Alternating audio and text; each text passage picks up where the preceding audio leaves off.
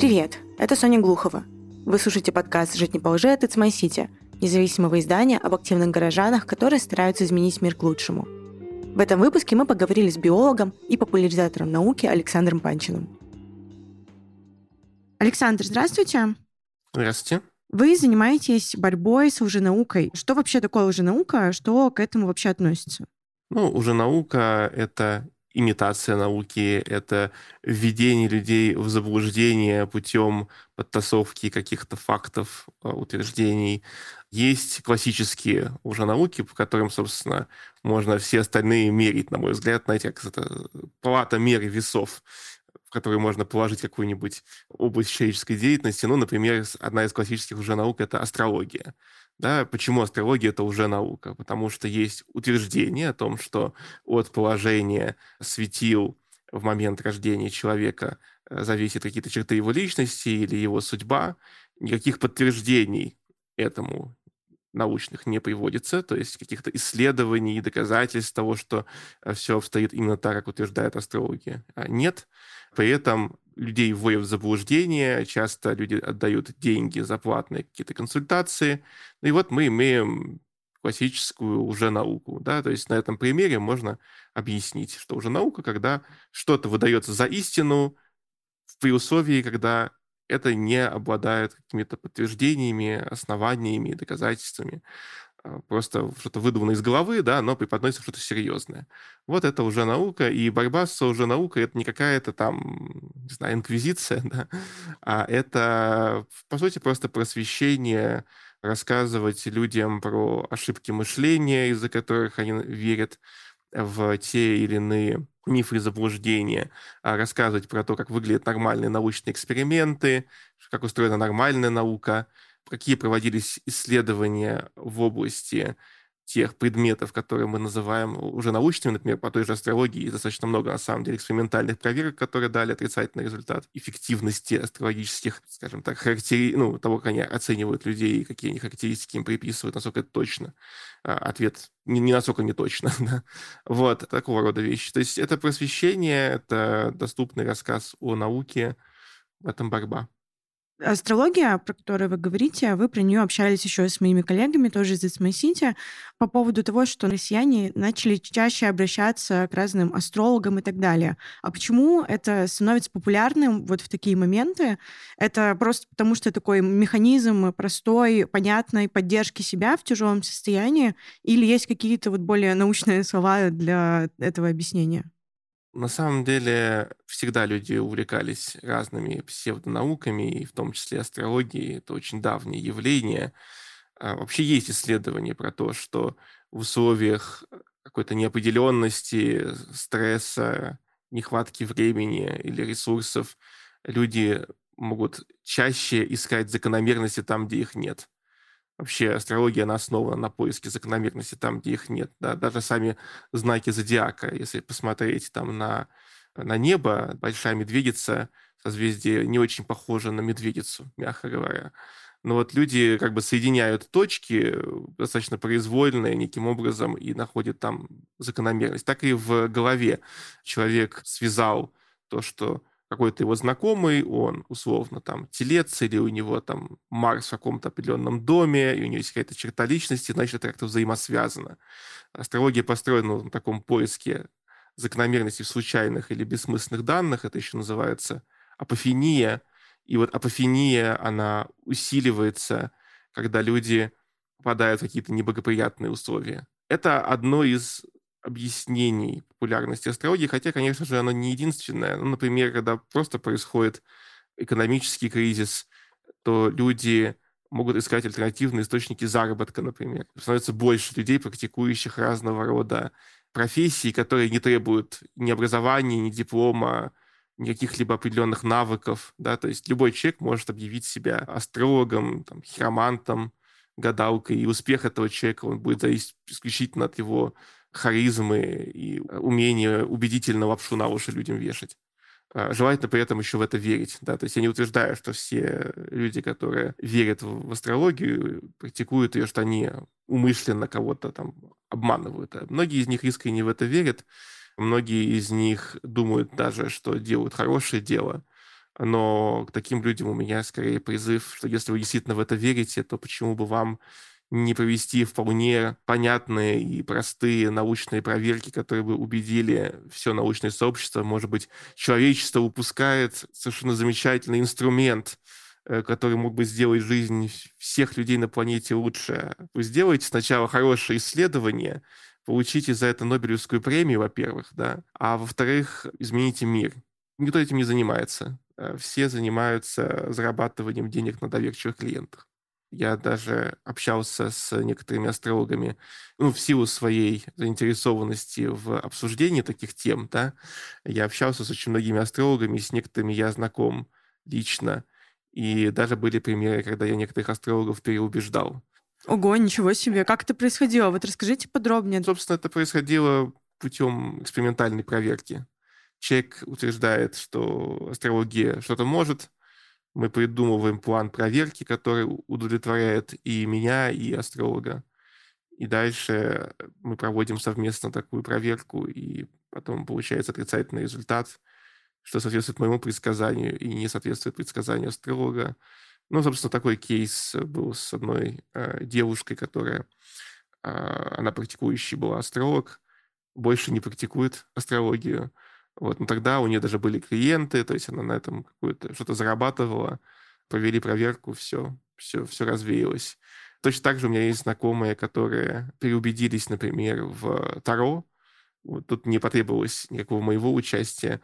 Девушка решила сама поставить эксперимент, где у нее были довольные отзывы от людей, которым она гадала. И единственное, что она сделала, это ей предложил ее бойфренд, если я не ошибаюсь, предложил попробовать в качестве такого эксперимента трактовать карты наоборот. То есть кажется, что нужно сказать одно и сказать ровно противоположное. И посмотреть на реакцию людей. И когда она увидела, что реакция людей такая же, как на правильной трактовке, что люди точно так же говорят, ух ты, это очень глубоко, это про меня, там, это, это мне помогло и так далее, то при том, что она сделала все как бы неправильно, это заставило человека задуматься. Ну вот, собственно, мой призыв э, к тому, чтобы люди, прежде чем во что-то поверить или что-то утверждать, э, попробовали поэкспериментировать с этим, но не так, как это делают такие классические астрологи, где эксперимент в их понимании, то, что к науке на самом деле отношения не имеет. Эксперимент заключается в том, что я буду просто делать то, что я делаю, да, не очень систематически и смотреть, есть ли у меня довольные клиенты это очень плохой аргумент, потому что бывают довольные клиенты и у мошенников. Но пытаться максимально критично подойти к своей деятельности, пытаться придумать альтернативное объяснение этим успехам, пытаться придумать способ такой проверки, который в принципе мог бы опровергнуть ваше, ваше убеждение, вашу, вашу гипотезу, ваше предположение. Такие проверки встречаются очень редко. И когда их проводят, то они дают стабильно отрицательные результаты. Поделюсь вот тоже историей. Я помню, как э, у меня подруга, очень такая рассудительная и умная девушка, она всерьез как-то мне сказала про то, что Соня, вот я вот, э, мне вот сейчас вот ничего не помогает успокоиться, только вот я открываю какие-то на Ютубе расклады Таро, и там мне говорит какая-то милая женщина про то, что вот все у меня будет хорошо. И вот я ее слушаю, я вот в это не верю никогда, но я вот ее слушаю, меня реально успокаивает. И я подумала, почему бы тогда мне не поверить в это все, раз это делает мне как-то лучше лучше. И вот тогда вопрос такой, а плохо ли, что люди борются вот со своей тревогой вот таким образом, с помощью лженаук? Или в целом, ну, пусть верит каждый во что хочет, зато, ну, меньше будут сходить с ума люди? Конечно, каждый имеет право верить во все, что он хочет. Я абсолютный сторонник свободы совести и свободы слова и убеждений и, конечно, нельзя наказывать там людей за то, что они имеют какие-то взгляды. Разумеется, да-да-да. Но почему мне кажется, что это опасный путь для конкретного человека? То есть человек сам себе на самом деле создает проблему. Потому что, ну, во-первых, очень часто одни ошибочные идеи, гипотезы, теории тянут за собой другие. Ну, условно, человек, который поверил в то, что Земля плоская, он неизбежно в итоге должен прийти к выводу, если он сохраняет это убеждение, что существует международный, да, глобальный заговор ученых, который скрывает этот факт. А значит, наверное, этот заговор распространяется не только на тему формы Земли, но и, например, на такие вопросы, как «А стоит ли вакцинироваться?», «Какими лекарствами лечиться?», «Нужно ли бояться каких-то современных там, технологий вроде генной инженерии?». Все это в итоге влияет как на жизнь конкретного человека, который на самом деле может и, и новые фобии в итоге обрести, да, ну, собственно, вообще-то жить в мире, в котором ты считаешь, что а, ученые обманывают тысячами для какой-то непонятной цели ухудшения качества жизни всех людей, тоже не самый, знаете ли, благоприятный э, мир.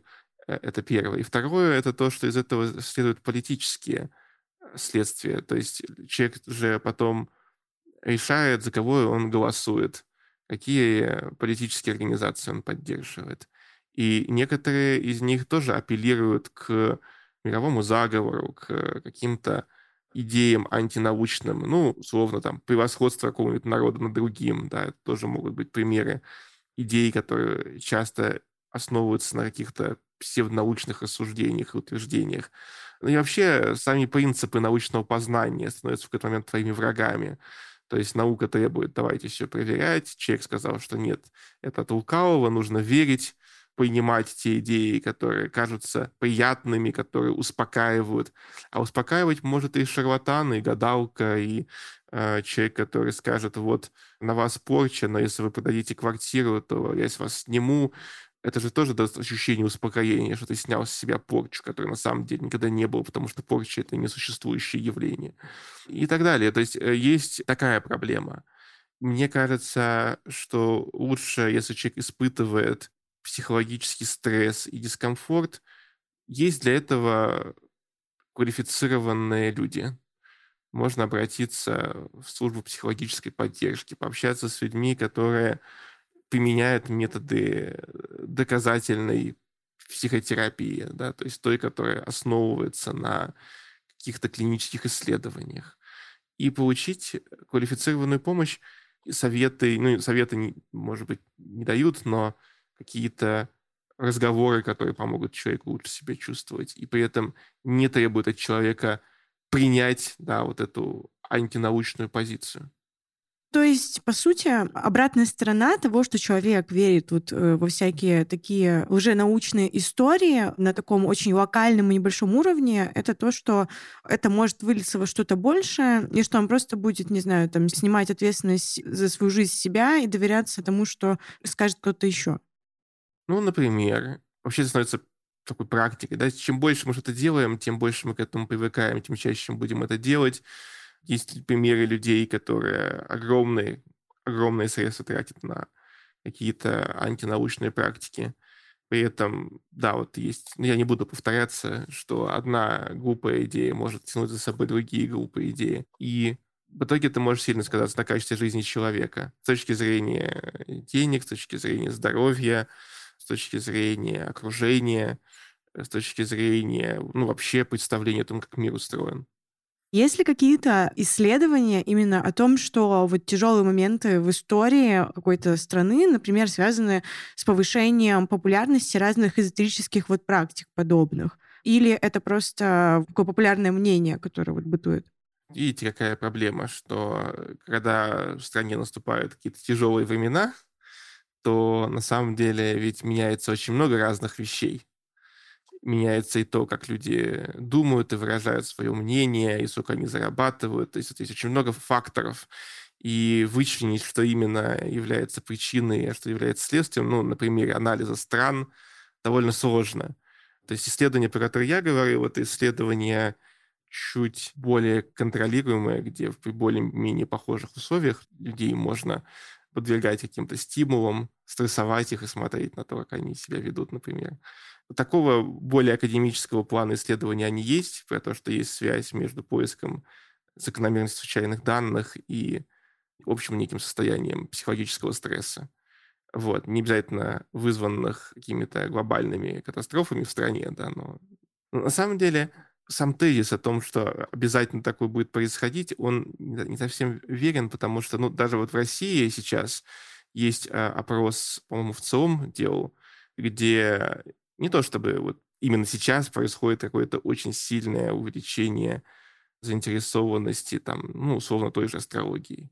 Нет, это не обязательно происходит. Просто есть очень много факторов, которые на это влияют. А что тогда именно влияет на это? Вот просто что повышает в нас вот интерес к каким-то уже наукам, что запускает вот эти волны интереса к ним, если, ну, это только один из факторов может быть, какие-то там личные или там глобальные катастрофы? Да банально даже просто реклама может на это влиять.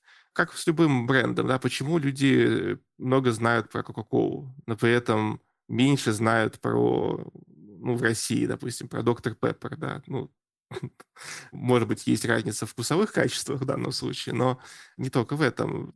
Что-то является мемом. Вообще многие псевдонаучные идеи, их можно рассмотреть как такие вот вирусы, которые нашли лазейки в человеческом разуме, да, как можно проникнуть в голову и заставить человека в себя поверить.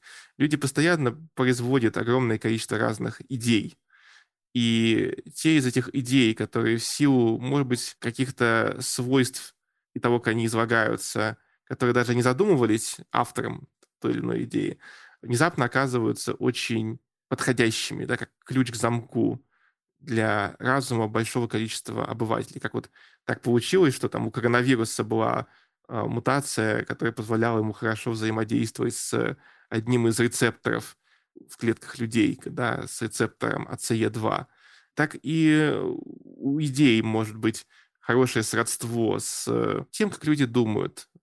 Идеи, которые людей успокаивают, идеи, которые людям нравятся просто по какой-то причине, идеи, на которые говорят, если ты в меня не поверишь, ты, ты умрешь или попадешь в ад, э, да, они получают такое своеобразное эволюционное преимущество и эффективно распространяются и получают своих ретрансляторов.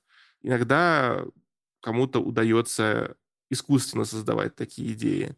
Ну, допустим, был такой человек, Рон Хаббард, э, который основатель саентологии. А что такое саентология? Саентология — это такая, ну, люди расходятся в том, корректно ли называть это религией, но я считаю, что, в принципе, она имеет право называться религией.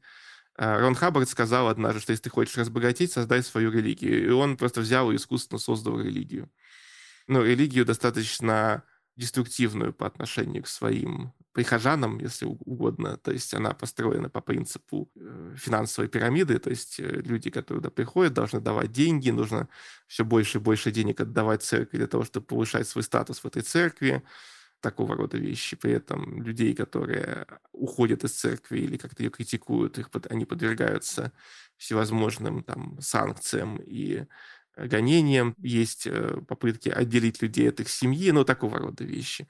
Ну вот э, почему эта идея очень популярна? Ну, она достаточно популярна, то есть церковь саентологии присутствует в большом количестве стран, а в некоторых странах она прям признана как официальная религия.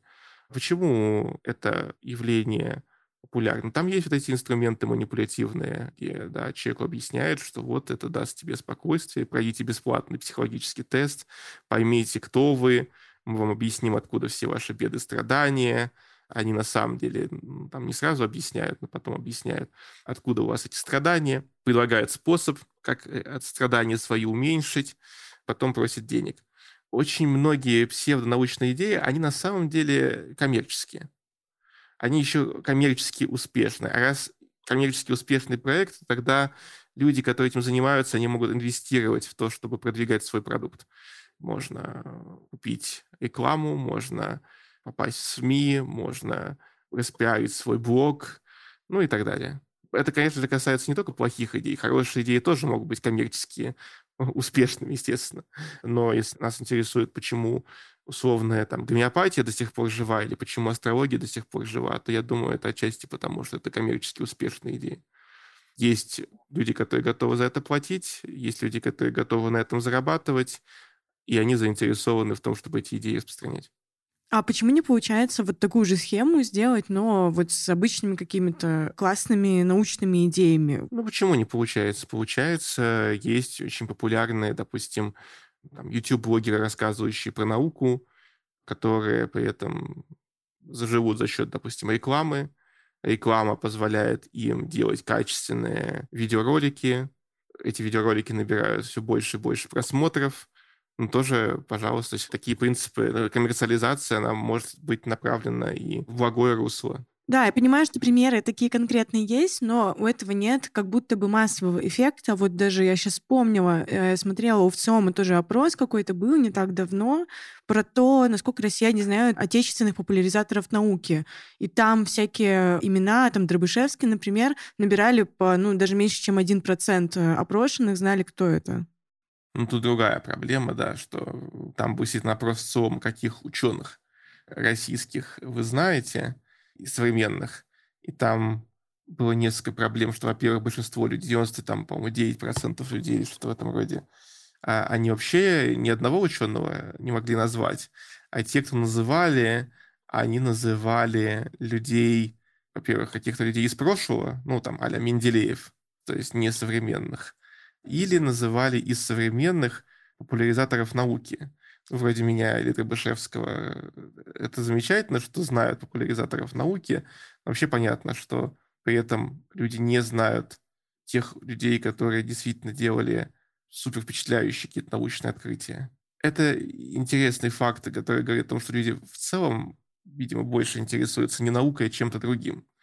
А, и я понял, да, что из этого вытекает, собственно, ваш вопрос, почему наука в целом не стала столь же популярной, как астрология, потому что если бы вопрос стоял «назовите современных известных астрологов», то, скорее всего, большой процент людей смогли бы назвать как минимум какого-нибудь Павла Глобу, а может быть и не только Павла Глобу. В чем есть преимущество у сторонников вот, альтернативных всяких и псевдонаучных идей?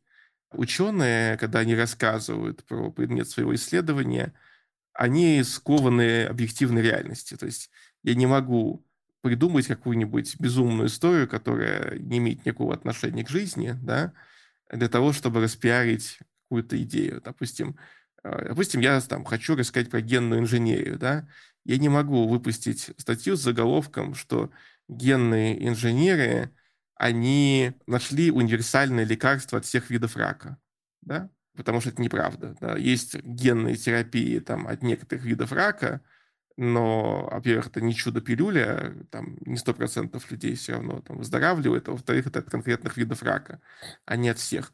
Вот, потому что рак – это сложное заболевание, где, на самом деле, много разных э, мутаций могут приводить к немножко разным вариантам развития похожих онкологических заболеваний. Но человек, который не стоит как бы на фундаменте факт-чекинга, какой-то научной достоверности, он может сказать, вот э, я придумал, что сода лечит любой вид рака. И все. И это утверждение, оно более громкое, более сенсационное. Чаще люди будут его передавать из уст в уста. Оно еще и проще для запоминания и так далее. То есть, грубо говоря, пространство свободы действия да, у ученого и у хорошего популяризатора науки, который пытается не грешить против того, как реально обстоят дела, у ученого меньше свободы в том, как подать то, что он хочет продать, то, что он хочет рассказать. Ученый не может э, из головы выдумать какие-то там чудеса, какие-нибудь там невероятные кейсы исцеления, там, не знаю, сходил человек к генному инженеру, он всю жизнь был слепой, и внезапно он а, обрел зрение. А они могут, они могут любой бред нести, и при этом значит, что можно подогнать так формулировки, чтобы был максимальный эффект убедительности, независимо от того, насколько это правдиво. Да, я сейчас поняла, вот э, недавно была новость корейских ученых про то, что они открыли новый сверхпроводник. Может быть, читали про это? Нет, не знаете? Mm, читал про это, да. Вот, и я помню тогда, я в тот момент прямо находилась рядом с Алексеем Семихатовым, физиком, и для меня это новость вообще ничего не значило, ну, то есть, ну, сверхпроводники, ну, то есть просто, ну, есть, нет, вообще вот ничего не знаю, как человек не из мира науки, а он говорил про то, что что, это же прям что-то прорывное, это что-то, если это действительно правда, вот это меняет вообще полностью все. И вот, да, вот я вот тогда подумала о том, о чем вот вы сейчас говорите, про то, что какие-то э, достижения ученых, новости из научного мира, вот действительно какие-то важные и интересные, они для обычного человека как бы очень далеки и непонятны, что тут э, действительно важного и нужного. Может, поэтому, да, действительно, каким-то астрологам или тарологам намного легче достучаться вот именно до просто обычного человека и попасть в его боль. Ну, для того, чтобы понять наиболее передовые научные идеи, нужно обладать неким багажом знаний. не всегда каким-то огромным, но каким-то, а для того, чтобы понять крутость Ванги или Нострадамуса, можно, наоборот, даже желательно ничего не знать. Но при этом в разные периоды как будто бы есть разные волны популярности каких-то конкретных уже наук. Есть вот такое или нет? Или это тоже вот такая моя обывательская вот просто гипотеза, которая на самом деле не бьется с реальностью? Не то чтобы это очень хорошо кто-то исследовал. Есть всякие вот опросы, которые там в ЦОМ проводят, но там тоже есть свои нюансы и ограничения, потому что меняются иногда методики этих опросов. Бывает так, что появляется какая-то новая уже наука, и мы просто видим, что конкретно эта новая уже наука, она вот внезапно стала популярной. Э, просто потому что все про нее говорят, а раньше про нее никто не говорил. Ну, можно банально там Google Trends посмотреть. Ну, допустим, там изобрел один мужчина Human Design, да, такая новая версия астрологии, только с другим названием, такой ребрендинг астрологии сделал. И мы сейчас видим, что в интернете полно курсов по этому Human Design, вот всяких тестов, ну не тестов, там ты указываешь, по сути, тоже свою дату рождения, и тебе дают интерпретацию того, какой то там манифестирующий прогрессор и, или не манифестирующий. Дают всякие советы о том, чем тебе заниматься в твоей жизни и как тебе следует своему вот этому самому дизайну. Такого рода вещи. Мы видим, что да, вот появилась новая штука, она стала популярной. Ну или, например, сейчас э, очень популярным стал там, биохакинг. О, это что такое, расскажите. Биохакинг – это попытки людей улучшить свое тело или продлить себе жизнь с помощью разных интервенций. Да, обычный ЗОЖ – это не совсем биохакинг, а это обычно предполагает прием каких-то биологически активных добавок. Хотя тоже не всегда, потому что есть биохакеры, которые говорят, что они биохакеры и практикуют для этого там какую-нибудь медитацию или еще что-нибудь. Но обычно такой вот собирательный образ биохакер – это человек, который принимает различного рода биологически активные добавки, предположение, что это улучшит его здоровье, когнитивные функции, продлит ему жизнь и так далее. И очень часто приводится наукообразное объяснение, почему та или иная биологически активная добавка продлит жизнь, но обычно хороших исследований клинических, например, для этих добавок нет, показывающих, что это реально продлевает жизнь. И там есть довольно много элементов антинаучного подхода в том, что человек, например, предпочитает доверять как бы субъективному опыту, нежели смотреть на какие-то реально объективные данные исследований, а мы знаем из огромного массива литературы, что субъективный опыт, он очень обманчивый. Люди очень часто верят в эффективность препаратов, которые совершенно точно не работают. Например, были работы, где там людям давали плацебо-вмешательства, и люди были убеждены в том, что эти плацебо-вмешательства улучшают их состояние, хотя по объективным показателям состояние не менялось. Ну, например, там астматик у вас есть, и астматик э, может оценить улучшение своего качества, ну, своего благосостояния субъективно, а можно померить пропускную способность его легких с помощью прибора, да, и есть исследования, где там плацебо-вмешательства не улучшают объективные показания, но человек говорит, что ему помогло. Ну, в общем, люди часто могут апеллировать к не очень надежным данным на очень маленьких выборках, в частности, на выборке в одного человека, и делать из этого очень громкие утверждения о том, что что-то вот позволяет жить дольше. Это тоже пример чего-то, что набирает огромную популярность. Отчасти понятно почему, потому что огромную популярность набирает наука старения сейчас. Старение – это очень актуальная тема, все больше людей в это пытаются инвестировать, э, все больше хороших появляется научных исследований в области старения. Но пока что там, таблетки от старости никто не придумал, а очень хочется. И вот эту нишу занимают люди, предлагающие здесь и сейчас простые, дешевые, ну или не очень дешевые, дешевые в производстве, да, идеи. Типа вот у нас уже есть чудо-молекула, она натуральная, там, био, эко, органик. Ешьте ее, и у вас сразу улучшатся все показатели вашего организма. Угу. Интересно. То есть мы в целом можем говорить про то, что популярность какой-то вот уже науки, она, например, отвечает на боль, которая сейчас больше всего проявляется вот у людей. Или слишком грубые выводы делаю? Скажем так, у меня нет какого-то хорошего, не знаю, под рукой исследования, которое бы говорило, что именно так, как вы это описали, но предположить можно, что в некоторых случаях, в некоторых случаях Ну, условно, если бы у нас было реально работающее лекарство от старения, наверное, больше людей использовали бы его, а не какие-то сомнительные БАДы. Хотя я думаю, что даже если бы у нас было суперэффективное лекарство от старения, часть людей объявили бы это лекарство происками злой фармы и требовали бы, чтобы их кормили витаминами. Расскажите, откуда у вас интерес живой к исследованию вот таких же наук, к тому, чтобы разбираться с ними? Так сложилось, что это что-то вроде такого моего внутреннего ОКР. У меня нет настоящего ОКР, но а я не могу пройти мимо, когда кто-то несет какую-то чепуху. Ну, вот просто не могу физически, мне это некомфортно. Я должен вставить пару слов. Я могу себя контролировать, когда это в какой-то социальной ситуации, скажем так, где было бы очень неловко вмешаться, но, грубо говоря, там, ну, стоишь на улице, и два человека обсуждают какую-нибудь астрологию, понятно, что это не мое дело влезать в чужие разговоры. То есть так я не делаю, естественно. Но а у нас есть публичное пространство интернета, где если человек что-то пишет, то предполагается, что другие, кто это прочитает, могут это прокомментировать. Да, это часть социальной нормы. И вот здесь мне очень сложно пройти мимо, потому что очень хочется возразить. Я очень долго, до того, как я стал там, популяризатором науки, я просто в интернете дискутировал с разными людьми на тему уже науки, очень активно, очень много на это тратил времени, мне это интересно и было, и сейчас мне это нравится. Но, но потом я подумал, что прагматичней, э, если ты вступаешь в какой-то спор, да, то ты по-любому уже, ну, я как делаю, я готовлюсь, я читаю огромное количество источников, как перед спором, так и в процессе этого спора. Гораздо продуктивнее, конечно, это все потом систематизировать и э, оформить в виде научно-популярной публикации или в виде какого-нибудь э, видеоролика или в виде лекции, чтобы большему количеству людей в какой-то структурированной форме свое изложение донести.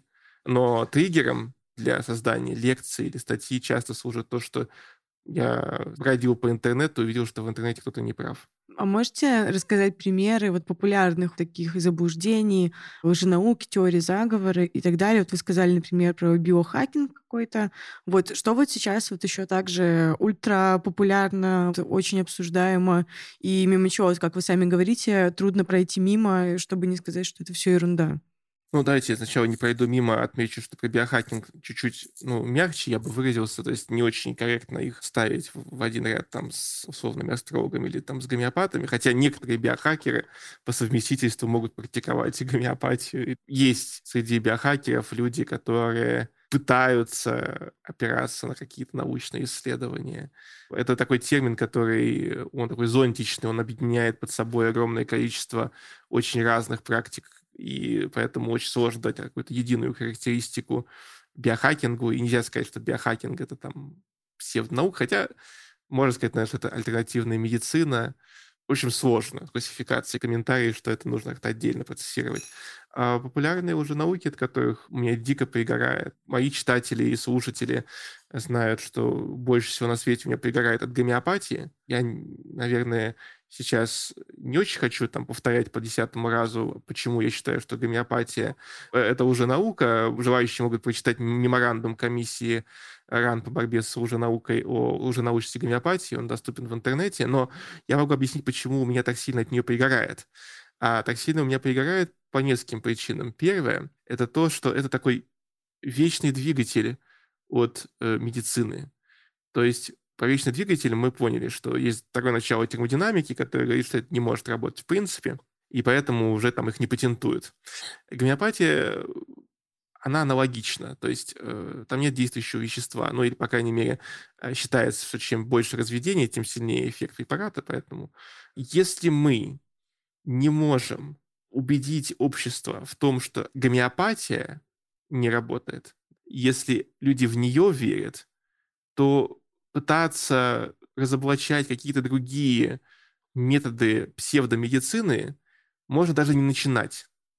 Потому что все остальное более правдоподобно, чем гомеопатия. Уринотерапия более правдоподобна, чем гомеопатия. Лечение рака содой более правдоподобно, чем гомеопатия. Любой, любой бред, высосанный из головы, это более правдоподобно, чем гомеопатия. Потому что гомеопатия — это как вечный двигатель.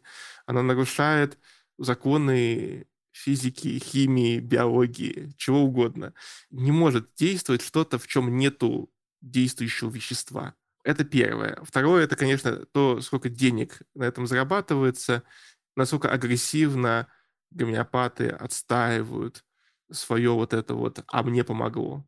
То есть можно прочитать миллион лекций про то, что есть люди, которые там танцевали танец дождя, а потом пошел дождь, и это не значит, что танец дождя вызывает дождь.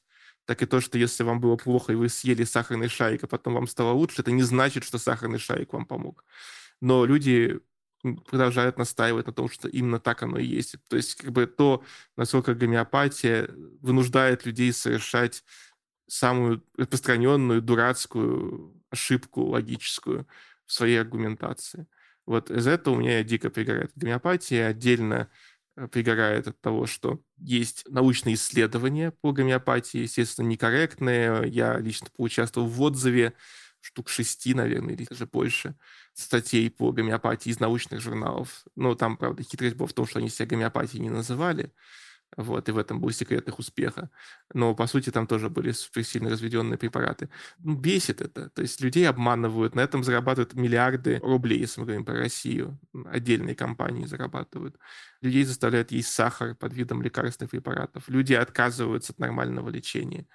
И знакомый онколог, у него был кейс мальчика, которого стоматолог у него увидел, предположил, что у него есть опухоль э, растущая в щеке, и предложил сходить к онкологу, но вместо онколога родители повели ребенка к гомеопату, его там 9 месяцев лечили гомеопатическими средствами, пока эта опухоль не достигла размера 20 сантиметров. И тогда дедушка отвел ребенка к онкологу. Онкологи, собственно, к моему знакомому онколог этот офигел, в общем, ребенка все равно прооперировали. Естественно, шансы на выживание у него были из-за этого очень сильно снижены, но вроде бы как бы обошлось. Интересно, а что оказало вот такое вот влияние на то, что родители так сделали? Как это устроено, как это происходит? Вот человек, у него есть какая-то болезнь, которая потенциально могла бы пройти сама. Входные болезни для гомеопатии – это там простуда, это какая-то аллергия, дерматит, какое-то заболевание, которое проходит со временем. Лечишь ты его или не лечишь. И он приходит к врачу, а врач ему говорит, само пройдет. А оно пока не проходит. Ну, то есть, а ему хочется лечиться. И он находит кого-то, кто ему говорит, нет, вот мы сейчас тебя будем лечить, как бы все эти врачи дураки, не слушай их, вот тебе лекарство, вот тебе сахарный шарик. При этом внимательно выслушивает вот это вот все, создает такую вот для человека ощущение его исключительности, что прям под него подбирают там этот сахарный шарик. Там у гомеопатов есть процедура, как они отбирают какой именно сахарный шарик человеку дать, хотя по составу они все одинаковые. Вот это все сахар. И человек принимает препарат. У гомеопатов все продумано в этом плане, что если у человека не проходит это заболевание в течение какого-то времени, то ему просто меняют препарат на другой. Если второй не подходит, то меняют на третий, потом меняют на четвертый. Рано или поздно, скорее всего, это заболевание пройдет. Ну, не у всех, но у многих. И вот, э, вот человек есть, который я даже видел такой кейс потрясающий совершенно, где человек описывает, как ему помогла гомеопатия. Он два года, два года лечил болезнь, поменял там 5 или 6 гомеопатических препаратов, и когда болезнь прошла, вот видите, такие гомеопатии меня вылечила. За два года чего только может пройти, да? Очевидно, что его не смущает то, что первые там пять препаратов, очевидно, после них ремиссия не наступила. Ну, в общем, вот человек подсаживается на такой крючок, после, значит, следствия, да, он, болезнь таки прошла. И дальше он становится адептом гомеопатии, он в это верит, он считает, что это работает. У него сложились еще, может быть, какие-то персональные отношения с этим гомеопатом, который его выслушивал, менял ему эти препараты и так далее, и так далее. А потом он сталкивается с уже серьезной проблемой, допустим, вот рак у ребенка. И он идет снова к этому гомеопату. А гомеопаты, ну, если человек реально это практикует, значит, скорее всего, то есть не скорее всего, а совершенно точно у него отсутствует элементарное, естественно, научное образование. Не может человек, знающий, учивший в школе химию и физику, быть гомеопатом. У него магическое мышление у этого гомеопата, и он ему говорит, да, все, у вас у ребенка рак, ну, значит, нужно у вас сахарных шариков побольше. Нет, есть, конечно, гомеопаты, которые как мантру впитали тезис о том, что нет, если серьезное заболевание, то нужно направить к нормальному врачу. Такие тоже есть. Но в этом даже есть какая-то непоследовательность, потому что если ваша гомеопатия без молекул может вылечить простуду, почему она не может, собственно, вылечить рак? Поняла, поняла. Спасибо вам большое. Было очень интересно пообщаться. Всем гостям нашего подкаста мы в конце выпуска предлагаем ответить на вопрос, поразмышлять, что для них значит жить не по лжи. Мне кажется, тут ответ довольно прямой, что ты говоришь то, что ты думаешь, но, наверное, я бы добавил к этому, что ты пытаешься заниматься внутренним факт-чекингом, что ты пытаешься думать о том, действительно ли то, что ты говоришь, соответствует действительности, искать какие-то возможные опровержения своих взглядов, пытаешься придираться к своим формулировкам, выискивать в них изъяны. Если ты имеешь какой-то принцип мышления, например, ты говоришь, допустим, все, что написано в научных статьях, это правда, да? то что ты делаешь, когда ты сталкиваешься с научной статьей, и тебе кажется, что написано неправда? Ты прописываешь как исключение или ты меняешь общий принцип. Выискивание таких внутренних противоречий в том, как ты получаешь и обрабатываешь информацию. Для меня вот это примерно так. То есть попытка удерживать в своей голове максимально объективную картину мира и ретранслировать ее без умышленных искажений. С вами был подкаст «Жить не по лжи» от It's My City. Мы независимое издание, которое внесли в реестр заблокированных СМИ на территории России – Поэтому сейчас нам как никогда нужна поддержка. Для этого вы можете подписаться на нас в соцсетях, оставить оценку и комментарий подкасту на платформе, где вы его слушаете, или отправить нам донат. Все ссылки ищите в описании выпуска.